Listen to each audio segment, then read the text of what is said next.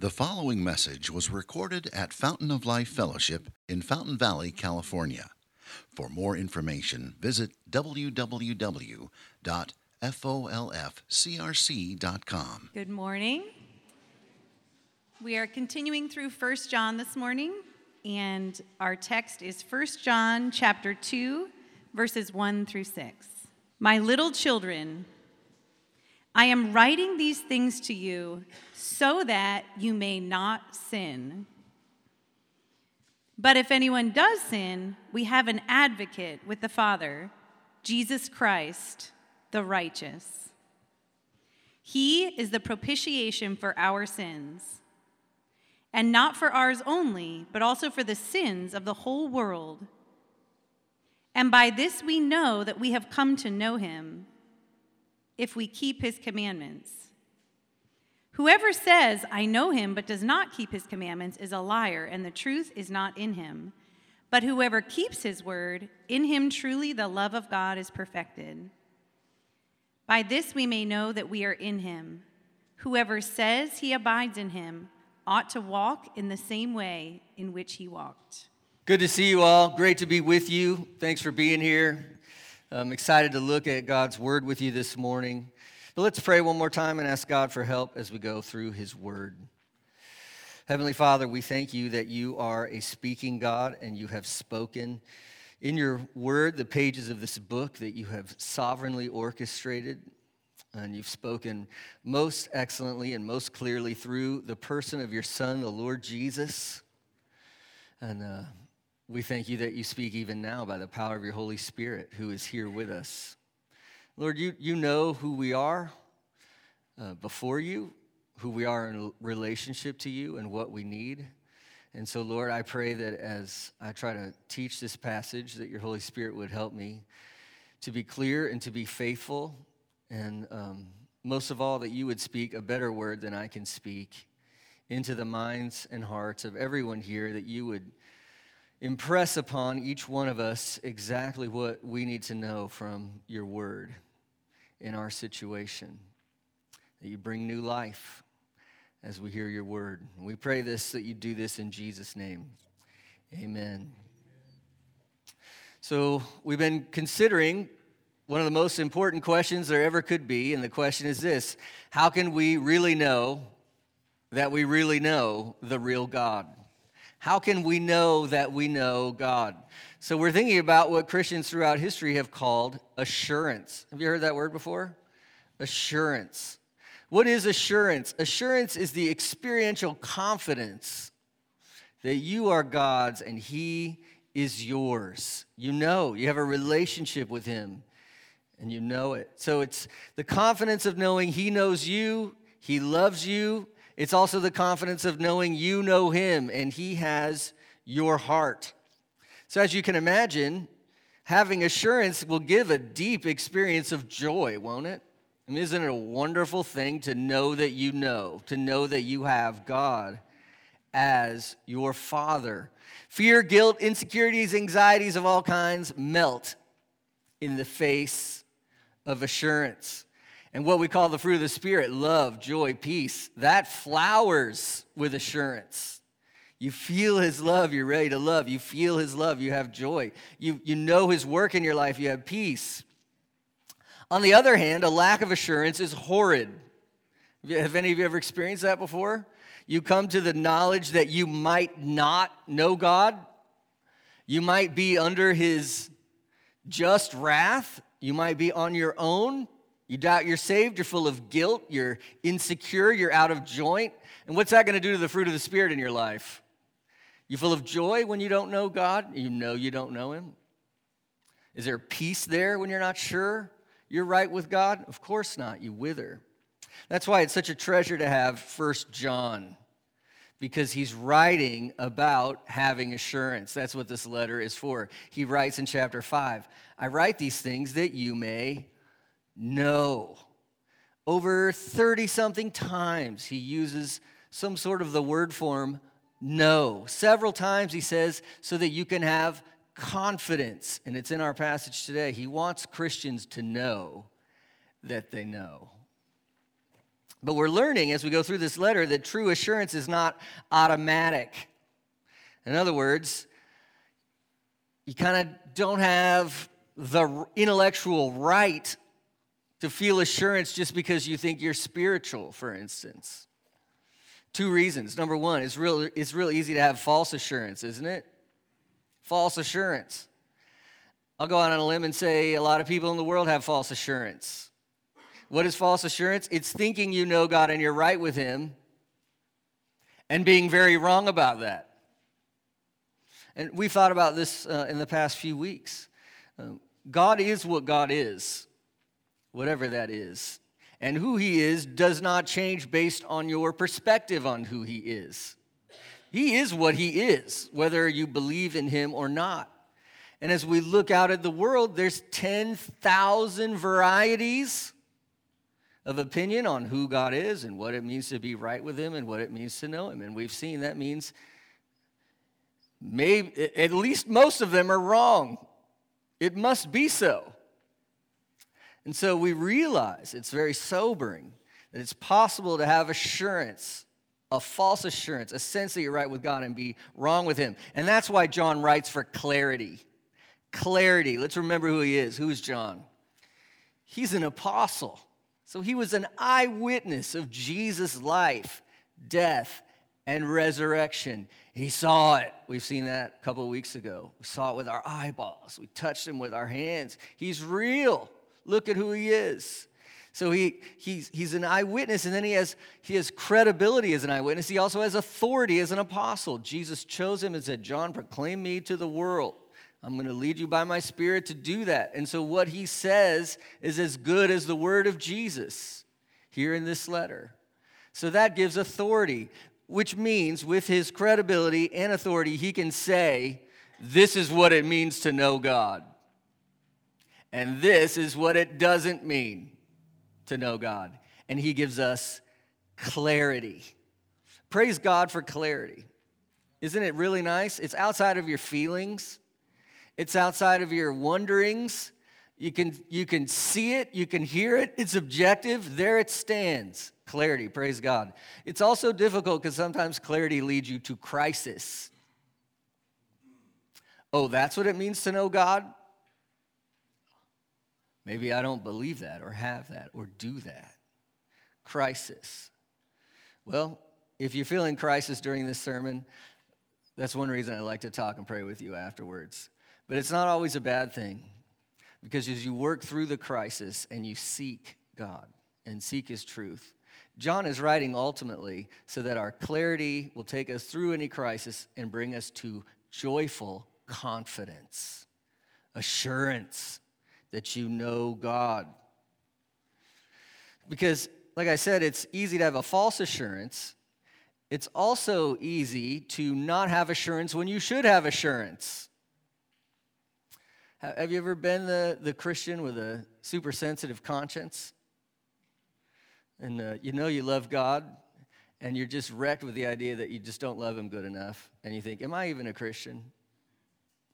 Or um, you're full of guilt about your past, and you just can't get over what you've done or not done.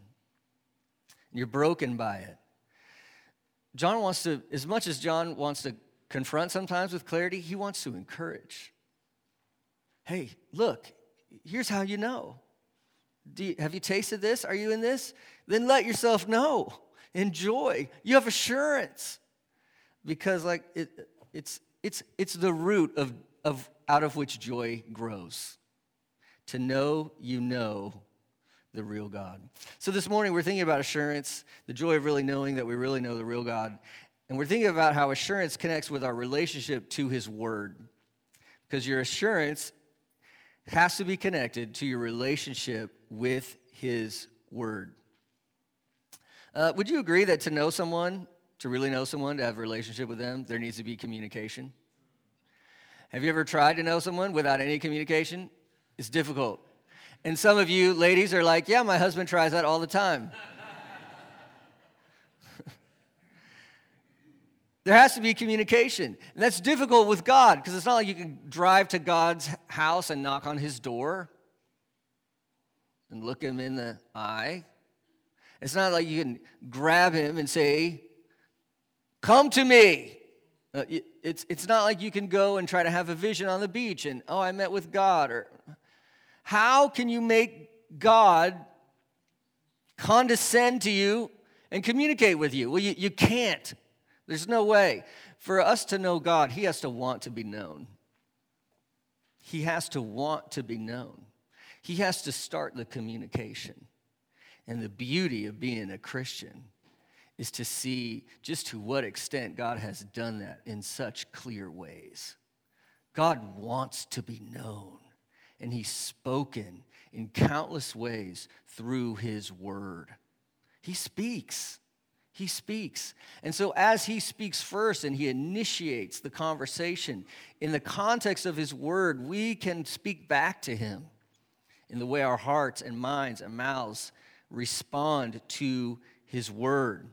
And that's what John's getting at here is how you know God in relationship to how you respond to his word. And so we're going to see four parts this morning in these six verses. Number one, the word shows us that to know God, there's something you have to confess. The word shows us that to know God, there's something you have to confess. Number two, the word shows us that to know God, there's something you need to rely upon. Number three, the word shows us that to know God, there's something you've got to keep. Number four, the word assures us that when we confess and rely and keep, there's something we can come to know. Something to confess, something to rely upon, something to keep, something you can come to know. So we'll begin with something you've got to confess. Chapter 2, verse 1 My little children, I'm writing these things to you so that you may not sin. How do you feel as you first hear that verse? If that was the only verse you got, I'm writing these things to you that you may not sin. I asked someone close to me how they felt about it, and this is what that person, that dear person, said. Well, you can tell me that, she said, but I don't feel like it helps. or, I feel like I sin all the time. Are you kidding me?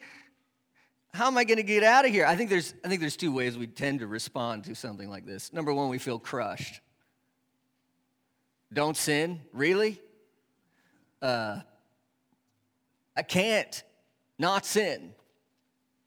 Number two, some of you might just feel defensive when you hear that. Inside your heart of hearts, you're thinking, see, I knew it. Christianity was just about being a good person and following the rules. I knew it. And I've met Christians who were jerks. Plus, I don't really sin that badly myself. I'm a good person compared to my neighbors and compared to some Christians I've met. I don't even need this. Why are you getting legalistic? Let's hold on for a moment. Can you hold on for a moment? Before you get crushed or get defensive, can you realize that down in verse 5, John is also saying, I write these things that in you truly the love of God would be perfected. Did you hear that? I write these things to you so that in you truly the love of God would be perfected. Does that sound different? Does that sound good to you? God's love for you so powerful and vigorous in your life that it's having its purpose in you, that you're just growing in His love more and more? I just want to ask you to consider what if I write these things to you that you may not sin, and I write these things to you so that the love of God would be perfected, are part of the same process? It's about knowing God's love. Let's read a little more of the background. We looked at some of this last week. You might be surprised to remember the first step to not sinning. How would you answer, you know, that question? What's the first step to not sinning? You might be like, read your Bible and try harder. What's the first step to not sinning? Look back to chapter 1, verse 10. Chapter 1, verse 10. If we say we have not sinned, what does John say? We make him a liar and his word is not in us. the first step to not sinning is to confess that what? You've been doing a lot of sinning. The first step to not sinning is to confess your sin. This is this command I write to you that you may not sin. This is not this is not about looking religious or being self-righteous. It's about being humble and being honest. You sin. The most mature Christian in here, and it's probably not me, is still full of sin every day.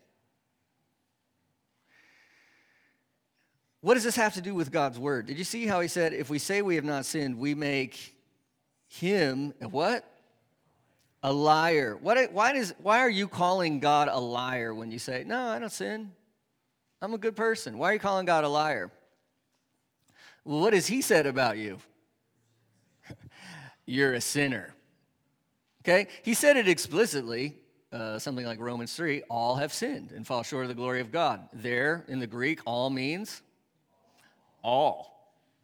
No one's righteous, no one good. He told you that. But he's not just told you that you're a sinner, he's shown you that you're a sinner. Uh, the book of James calls the law a mirror in which you can see yourself. Now, if you make up your own little law, which is be nicer than Bill the jerk down the street, and you look in the mirror there, you're like, hey, I'm a good person. But that's not the law. That's not the standard God uses. If you were to look at His Word, you would see commands like this Love the Lord your God with all your heart, soul, mind, and strength, in every way, all the time, as He has said in His Word. Then you would also hear, Love your neighbor as yourself. All the time, every day, in every way, as He has said in His Word. That's what He said. And if you looked in your, at yourself in that mirror, how do you look? I look bad when that light comes on. I look bad. I have sinned. His word says I sin. His word shows me I sin. You know, sometimes you can't really see the truth until somebody else shows it to you. You ever had that experience? You know, maybe my wife will say, Hey, you do this sometimes. And my first response is, No, I don't. And then a couple moments later, I did. And then a couple couple moments later, I did more than once. I didn't see it. Now I see it. God is light. In him there is no darkness at all. We saw this last week. The closer you come to him, the more beauty we, you will see and the more about you will get exposed. And you will find as you come closer to Him and His holiness and His law, you will see the reality that you are a, you're a sinner.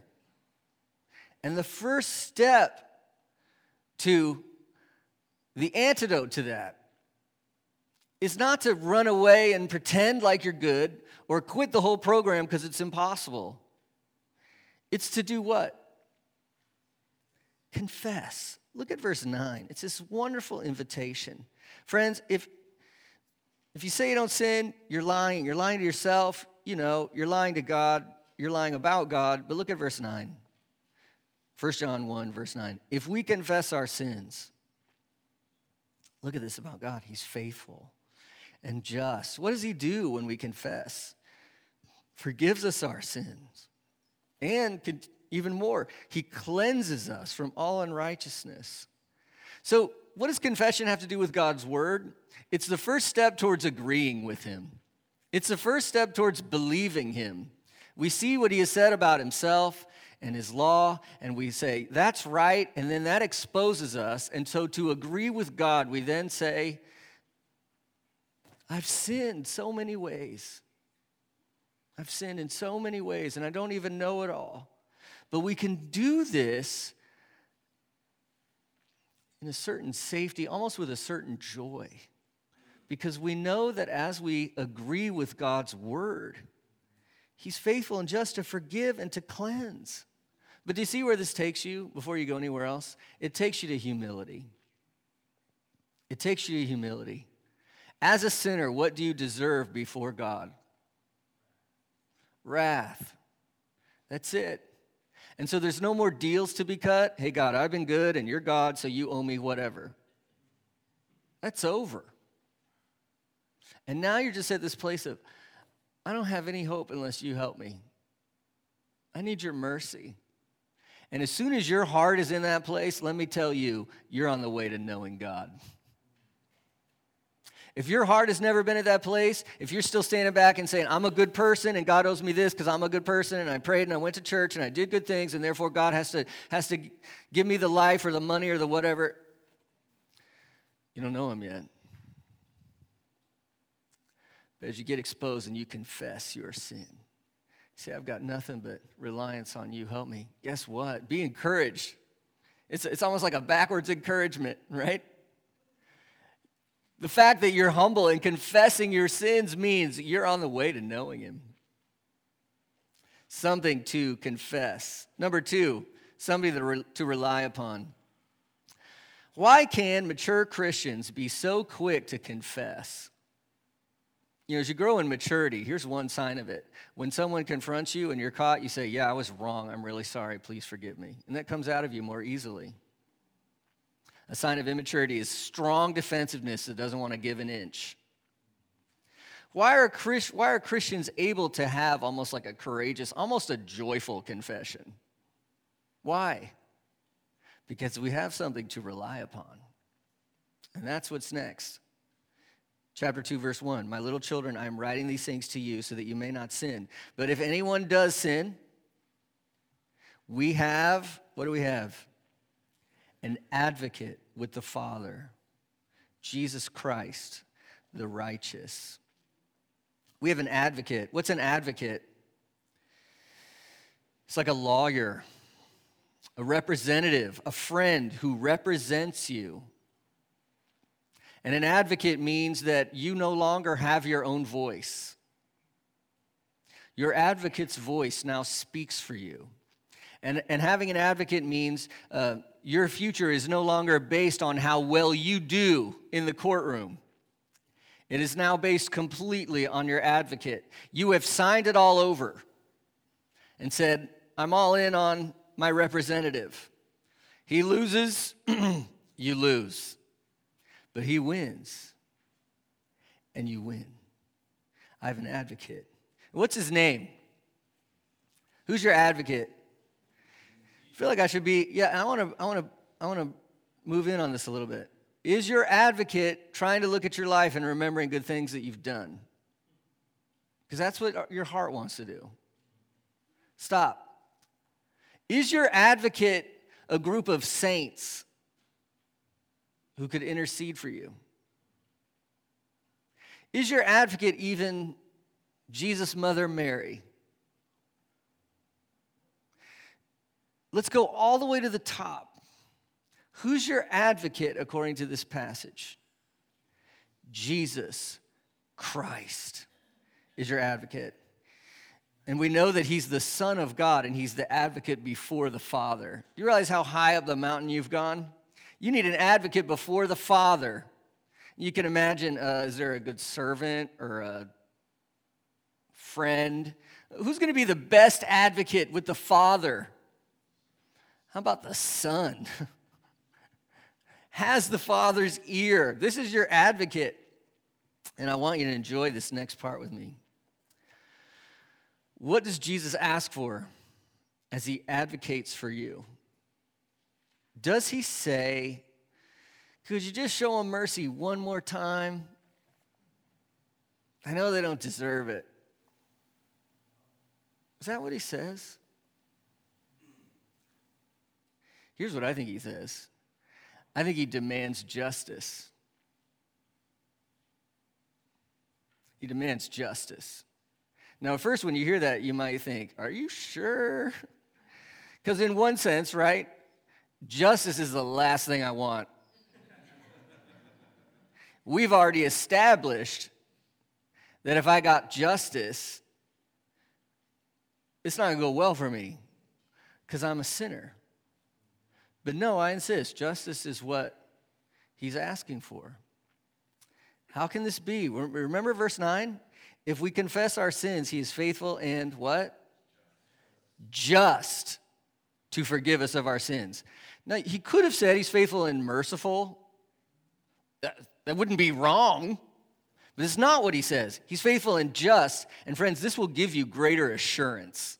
That's why this is here.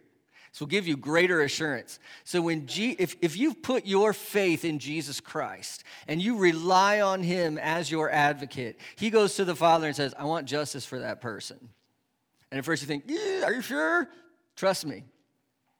Did you hear what he's called? Jesus Christ the righteous. Did you know that in the Greek language, he's faithful and just?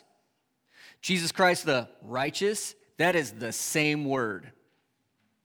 It's the same word. He's faithful and just, Jesus Christ the just. He's faithful and righteous, Jesus Christ the righteous. And this is what it means Father, I'm the advocate for them because I'm the propitiation. And now you're thinking, that didn't help. Okay. Any, anyone want to try this? Say that word with me? Go ahead. Propitiation. Let's try one more time. Propitiation. We want to keep the word. And here's what the word means substitutionary atonement. Substitutionary. You know what a substitute is. Because the reason Jesus is asking for righteousness is, and justice is not because he's saying, look at this person's life. No, he's saying, look at my life in their place. I lived the perfect life. I'm righteous, and they belong to me. I'm their advocate. Look at them through the lens of me and who I am. He's just. He's righteous. He's the propitiation. And he can say, Look at them as forgiven because you and I, Father, we both know that you poured out every drop of wrath that you had for every one of their sins on me in their place. I'm the substitute. And so, Father, justice, you're so just, Father, you would never, ever go over the top on punishing a sin or under You've never swept a sin under the rug, but you've never given a double payment. You are perfectly just, and because you are perfectly just, you have already poured out perfect justice on me for them in their place. Your righteousness says you must declare this person righteous because I am righteous in their place. So awesome. When, if you've put your faith in Christ, if you rely on your advocate, I want to tell you, God does not look at you and go, eh, one more time. Because you have someone pleading for you. Give them justice that I earned for them. That you sent me, Father, to earn for them. This was your plan, that they could be called innocent and righteous in me. You have an advocate with the Father. And your Father is happy to pronounce you righteous and innocent in Christ. When you feel that, don't you get it again? Why this is good news? This is good news. this is good news. I'm a sinner and I deserve wrath and rejection, but I have an advocate who takes me all the way up to perfectly righteous, not in what I've done, but in what He has done. And I can know Him as my Father because of that freely as a gift. Yeah. The Word says if you want to know God, confess your sin. And if you want to know God, rely on the advocate. verse 2 says these are propitiation for our sins, and not only for ours, but the sins of the whole world. And I think the reason John throws that in is because we remember these churches were dealing with a certain controversy where kind of small groups within the church community were saying, We know the secret knowledge. Uh, some commentators say it's like the seedbed of Gnosticism, gnosis, this idea of secret, super um, kind of undefinable knowledge that only enlightened people get into, the special group gets into it. We're the ones who know, and so the church is facing this. How do we know? What if I don't have the elation vision or the secret whatever, the secret sauce these people are telling me I need? John says, no, it's actually, it's clear and it's true for the whole world, and this is what it is. Confess your sons and rely on Christ. And no matter who you are or where you're from or how much you know about whatever, he'll be your advocate. And the reason this is good news is because you might think there might be something haunting you in your mind that says, well, there's something that disqualifies me from this. And I think this verse says, the only thing stopping you from having, having this would be you. There's no sin of your past that the advocate can't overcome. There's no weakness he's not strong enough to handle. Just come. Confess, rely. What does this have to do with the word? Well, everything, right?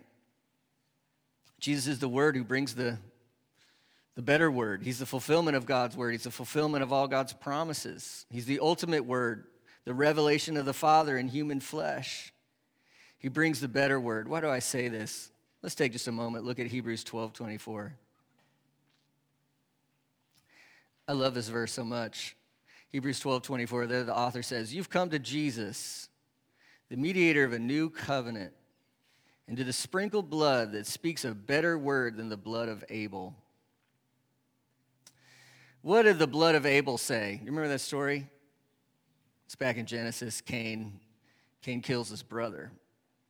And God confronts Cain and says, Your brother's blood is crying to me from the ground. And what, is the, what does Abel's blood say to God? Bring justice. Think about how much crying God hears every day. Bring justice. You see how the innocent have been treated? You see what, the, you see what they're doing? Bring justice. God hears it every day. It's amazing we have another beautiful sunny day today. How much crying out did God hear yesterday in Orange County? But Jesus' blood speaks a better word. How does his blood speak a better word than Abel's? You've already brought justice on me. You've already brought justice on me. Forgive them, declare them righteous, declare them innocent. Isn't that great? Jesus is the word, he declares a better word. Oh, so, knowing God in connection in relation to his word. What is it, number one? Can you tell me? Confess. What is it? Confess. Number two, rely. Rely on your advocate. Okay, number three. Verse three, number three. First John chapter 2, verse 3.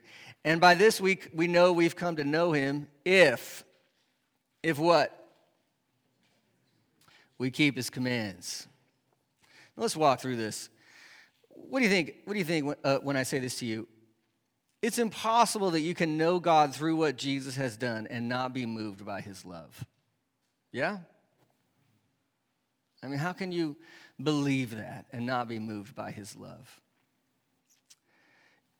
Could you also say it's impossible not to respond with some love for him when you see it? Come on. Now, you can know facts about what Jesus did and not love him. It's like a hobby for some people, okay? But that's not knowing.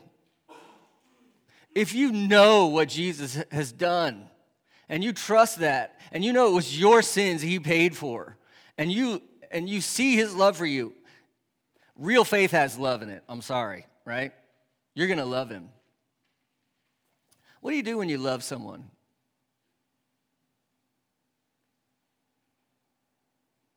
What do you do when you love someone? Don't you want to please Him somehow? Don't you want that relationship to flourish and grow? Don't you want to be close? Uh, I want to remind you that in many ways, First John has echoes from the Gospel of John. Remember, John wrote the Gospel with the news about Jesus' life, death, and resurrection. He shows you Jesus' life.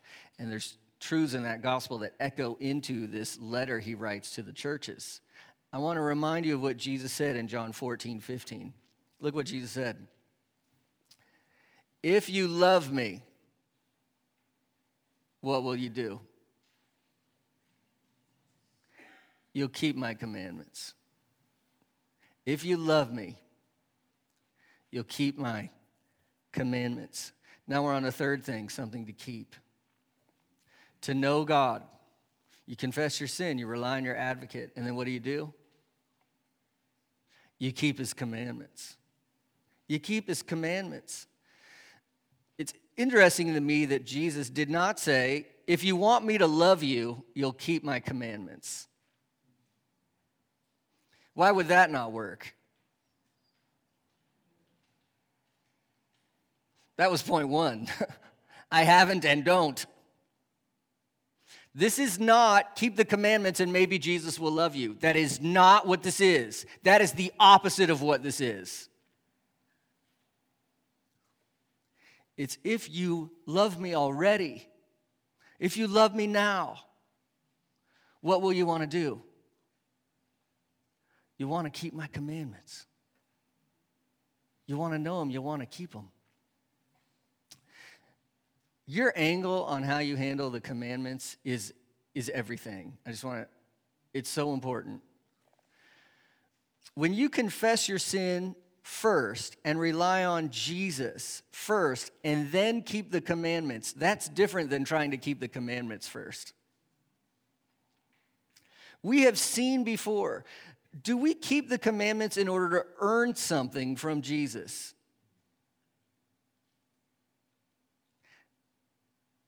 You think you can? Do you think that's what this text has been saying? The whole thing about confessing, you're a sinner, you have an advocate. We started with the premise no, you don't really keep these. You don't keep them to earn his love. Do you think you're earning forgiveness by keeping his commands? Like, do you really want to be your own advocate before the Father? Why should I receive you? Well, I kind of tried to obey a couple times. Don't you remember? I was even at church on daylight savings weekend. It's got to count for something. We don't want to be our own advocate before the Father. In light of confession, in light of the advocate, in light of God's love for us, in light of humility that we have not and do not keep the commandments perfectly at all, because we love Him, we want to grow in keeping his commandments. The issue is if you what? Love me. If you love me, you'll keep my commandments. And this changes everything. If you're trying to keep commandments you don't like in order to earn something before God, it'll be bitter, it'll be self righteous, and nothing good will come of it. But if you know you've been broken as a sinner and you are thrilled with what Jesus has done for you, and that gives you love for God, you'll obey then out of love. you love God and you love your neighbor. And the difference is you'll want to obey. You will want to obey. Do you hear me? You will want to obey. So we have to stop here. Do you love Jesus? Do you love Jesus? If so, what will be in you? You will want to obey. If you know Jesus, you'll love him. And if you love him, you'll keep his commands in love. You'll keep them in love. So let me just pause. Am I talking about perfectionism? You hear the sermon, you go out, you never disobey again because you love God so much. That's not what I'm talking about. That's not the life I live. That's not what John's talking about. Several times in his letter, he uses the word practice. What you love most is shown in your lifestyle and practice. It is. What you love most is shown in your lifestyle and practice. And so John will say, Whoever says, I know God, but does not keep his commandments is a liar, and the truth is not in him. If you look at God's commandments and repeatedly, continually say, No, I will not keep them, then John says to you, You don't love God, you don't know God. Because your practice shows you what you love. Jesus said this too, didn't he? Look at John 14, 24. John 14, 24. Whoever does not love me, what? doesn't keep my words. But then back to 1 John 5 3. Here's the difference when we keep his commands in love. 1 John 5 3. This is the love of God, that we keep his commandments and what? His commandment is not a burden.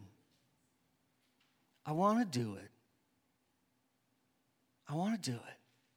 So, friends, let me encourage you now. If you've ever looked at God's word and seen his commands, and not only have said, Man, I've broken that, that's, that's not good, Jesus, I need you. Help me move forward in obeying this. And you have you put for i want to do it. I want to try. I want to grow. If you have put that in to obey not perfectly please but genuinely guess what? You know god. You know god. He's worked in your life You're, he's your friend christ is your advocate he's your father he's in you he's with you you know him Wow. Look at this process that Jesus talks about.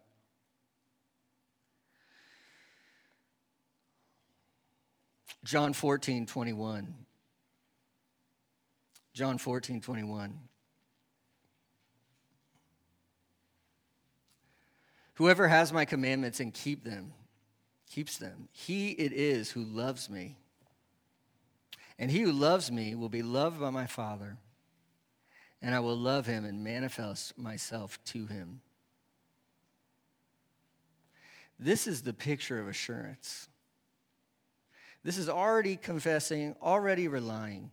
Now you have his commandments and you keep them. And it shows. What does it show? You love Jesus.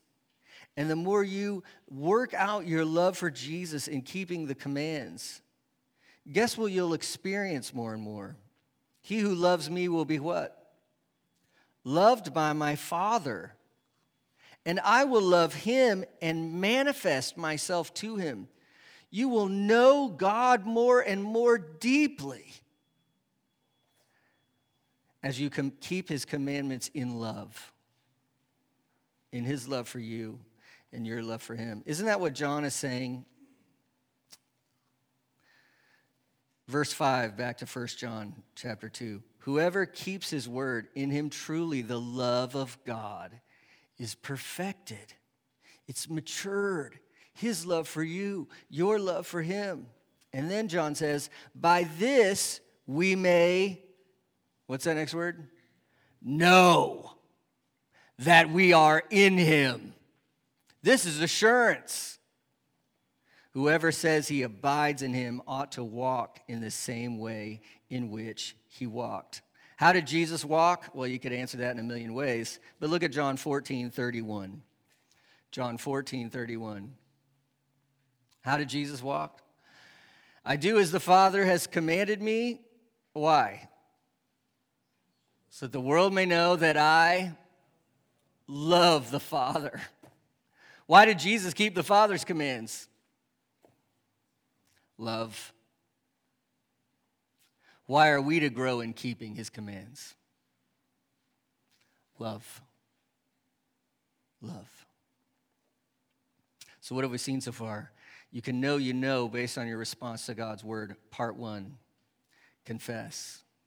Part two, rely on your advocate. Part three, keep his commands in love. In love. And here's part four. As you do these things, we've seen it, right? You can know. You can know. You can know. John says, By this we abide in him. Do you know what abide means? Stay, stay close. In John 15, Jesus talks about a vine and a branches, right? It makes sense. If you cut off a branch from a tree and lay it in the yard, it's going to die. It's not getting its juice I'm obviously a plant expert. Even a dummy like me can see, I think the branch needs to get connected. Jesus says, You're like that. Abide in me, my life flowing into you by faith in my word, by my spirit. Abide, live. He, uh, as, as my friend, I'm, I'm with you, Jesus says. Dependence, friendship, the experience of fellowship abide. And then by this, we know we are in him. And this is incredible Christian doctrine. In, right? It's a, you go in a house, you in a place, and Jesus says, You're in me. It's strange, but what it means is you're united to him by faith. You are deeply connected. Paul in Romans says, You stand in grace. Your advocate and everything he is and has done for you surrounds you and holds you. You're his. You know him, he knows you. It's assurance. By this you know. What can we have as we confess, rely, keep in love? Know. I know I'm his. And this is a, uh, in this life, it's a never ending process, right? Doesn't it always work like this? It's pretty much for me every time I spend time with the Lord. Uh, I want to see him for who he is, and very soon his light shining. And what does Matt need to do? Confess. I got to confess. How can I move forward? How can I have fellowship? Lord, I just, not only am I confessing, I'm like, show me more. Isn't that what the Psalms say a lot? Expose me to myself. Please forgive me. Please forgive me. And then as I'm confessing, where am I running? Like in the same blank. Advocate. Advocate. Thank you. Jesus is my righteousness. Thank you. Jesus took the wrath. Thank you. I'm loved, right? Confess, advocate. And then after that, you're like, thank you that you love me. Thank you that I'm yours. Then what do you want to do with your day? Help me keep your commandments. Help me walk in a manner that's pleasing to you. Help me grow in this, that, and the other place. Help me be like this at home. Help me be like that at church. Help me move forward. Help me. Help me. And then, and then you live it out a little bit. And you try and you fail, but his presence is there, and you try and you succeed, and you know him, and you know that you know him, and then you do it again. Do you know in Paul's last letter, he writes that he's the chief of sinners? Do you know it's the most mature Christian who's going to be the most condemned, or not condemned, convicted of sin? Here's the thing with Christianity the more you mature, your actual sin will get smaller. But your conviction about the smaller sin that remains will get larger. You'll see things you never saw before. And things that you th- used to think were so small and no big deal, as you move into God's light, it'll, it'll ruin you. I thought that. I wanted that. And then you step back one day and you think, you know what? I used to not even care about what I thought. I was trying to stop this horrible habit. And now I'm fighting sin closer in. And I see how bad even my thoughts are. Ugh, I'm the chief of sinners. you're more convicted of your sin than you've ever been, and you're sinning less than you ever have. Because you know God. It's because you know Him. The, the greater knowledge of Him gives you more of a sensitivity towards the small sin. The greater knowledge of Him has given you a more mature practice with less sin. And as you experience those things, you have a greater sense of what Christ has done for you on the cross. And a greater appreciation for God's love for you therein, which will come out in a greater love for Him and over the years, I don't know what to tell you, it builds up assurance. You know. Confess, rely, keep in love. Know. A few points of application, a few questions. Given this clear thing John has laid out for us, do you know him? Do you know him? Don't answer that for me. I don't know what's in your heart. I don't know what's in your mind. Please answer that for yourself. Ask it like this Do I know him? Start here. Are you broken about your sin? Are you confessing it? Do you see it? Number two, do you know him? Do you rely on the advocate? Are you looking to your own goodness? Or are you saying it's all, it's all Jesus for me? Rely. Number three, maybe here's the biggest crisis. Are you keeping his word in love? For some of you, there may be a command that it is shooting through your brains right now. You know good and well what Jesus has said. And there's a war in your heart because a big part of you says, I don't want to keep it. Crisis. Crisis. Is Jesus worth it? Is he worth it? Grow in keeping his commands, not to earn salvation, please, to show that you have it. And then you can know a few friends to help you. What friends do you need to help you know that you know? Well, number one, if this is all about God's word, what's a key recommendation? You need to be in the Lord's word. You need to know what he says so that you can, can keep confessing, relying, keeping, knowing. Befriend your Bible. Number two, befriend your church. I was talking with a friend the other day. It's one thing to confess your sins between you and God. By the way, do that, and that's most important. But number two, it's another thing to confess your fr- sins to a friend. You ever tried to confess and keep God's commands in accountability? Oh man, that's a new level. It's a new level. And it so enhances the knowledge of God.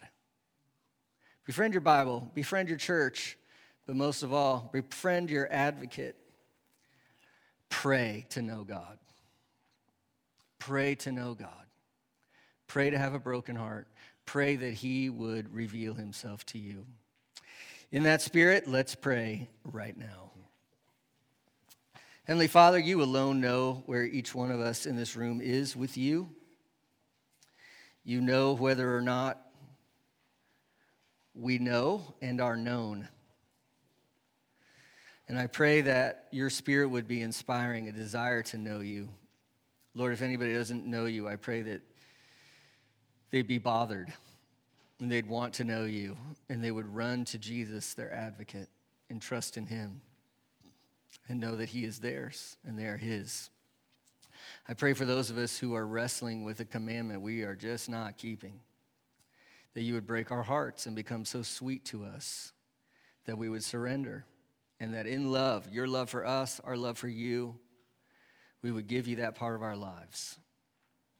And Lord, I pray for those, those who do know you and are trying to follow you, Lord, that you would give us the sweetness of encouragement um, in assurance.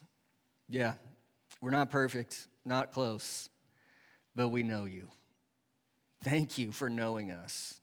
Thank you for bringing us into fellowship with you. Thank you. Thank you for bringing us in as your children. Thank you for giving us the advocate. Thank you. Um, for fellowship with God that will last forever. Grow all these things in us, we pray. In Jesus' name, amen. Thank you for listening, and we invite you to visit us Sunday mornings here at Fountain of Life Fellowship. For more information, visit www.folfcrc.com.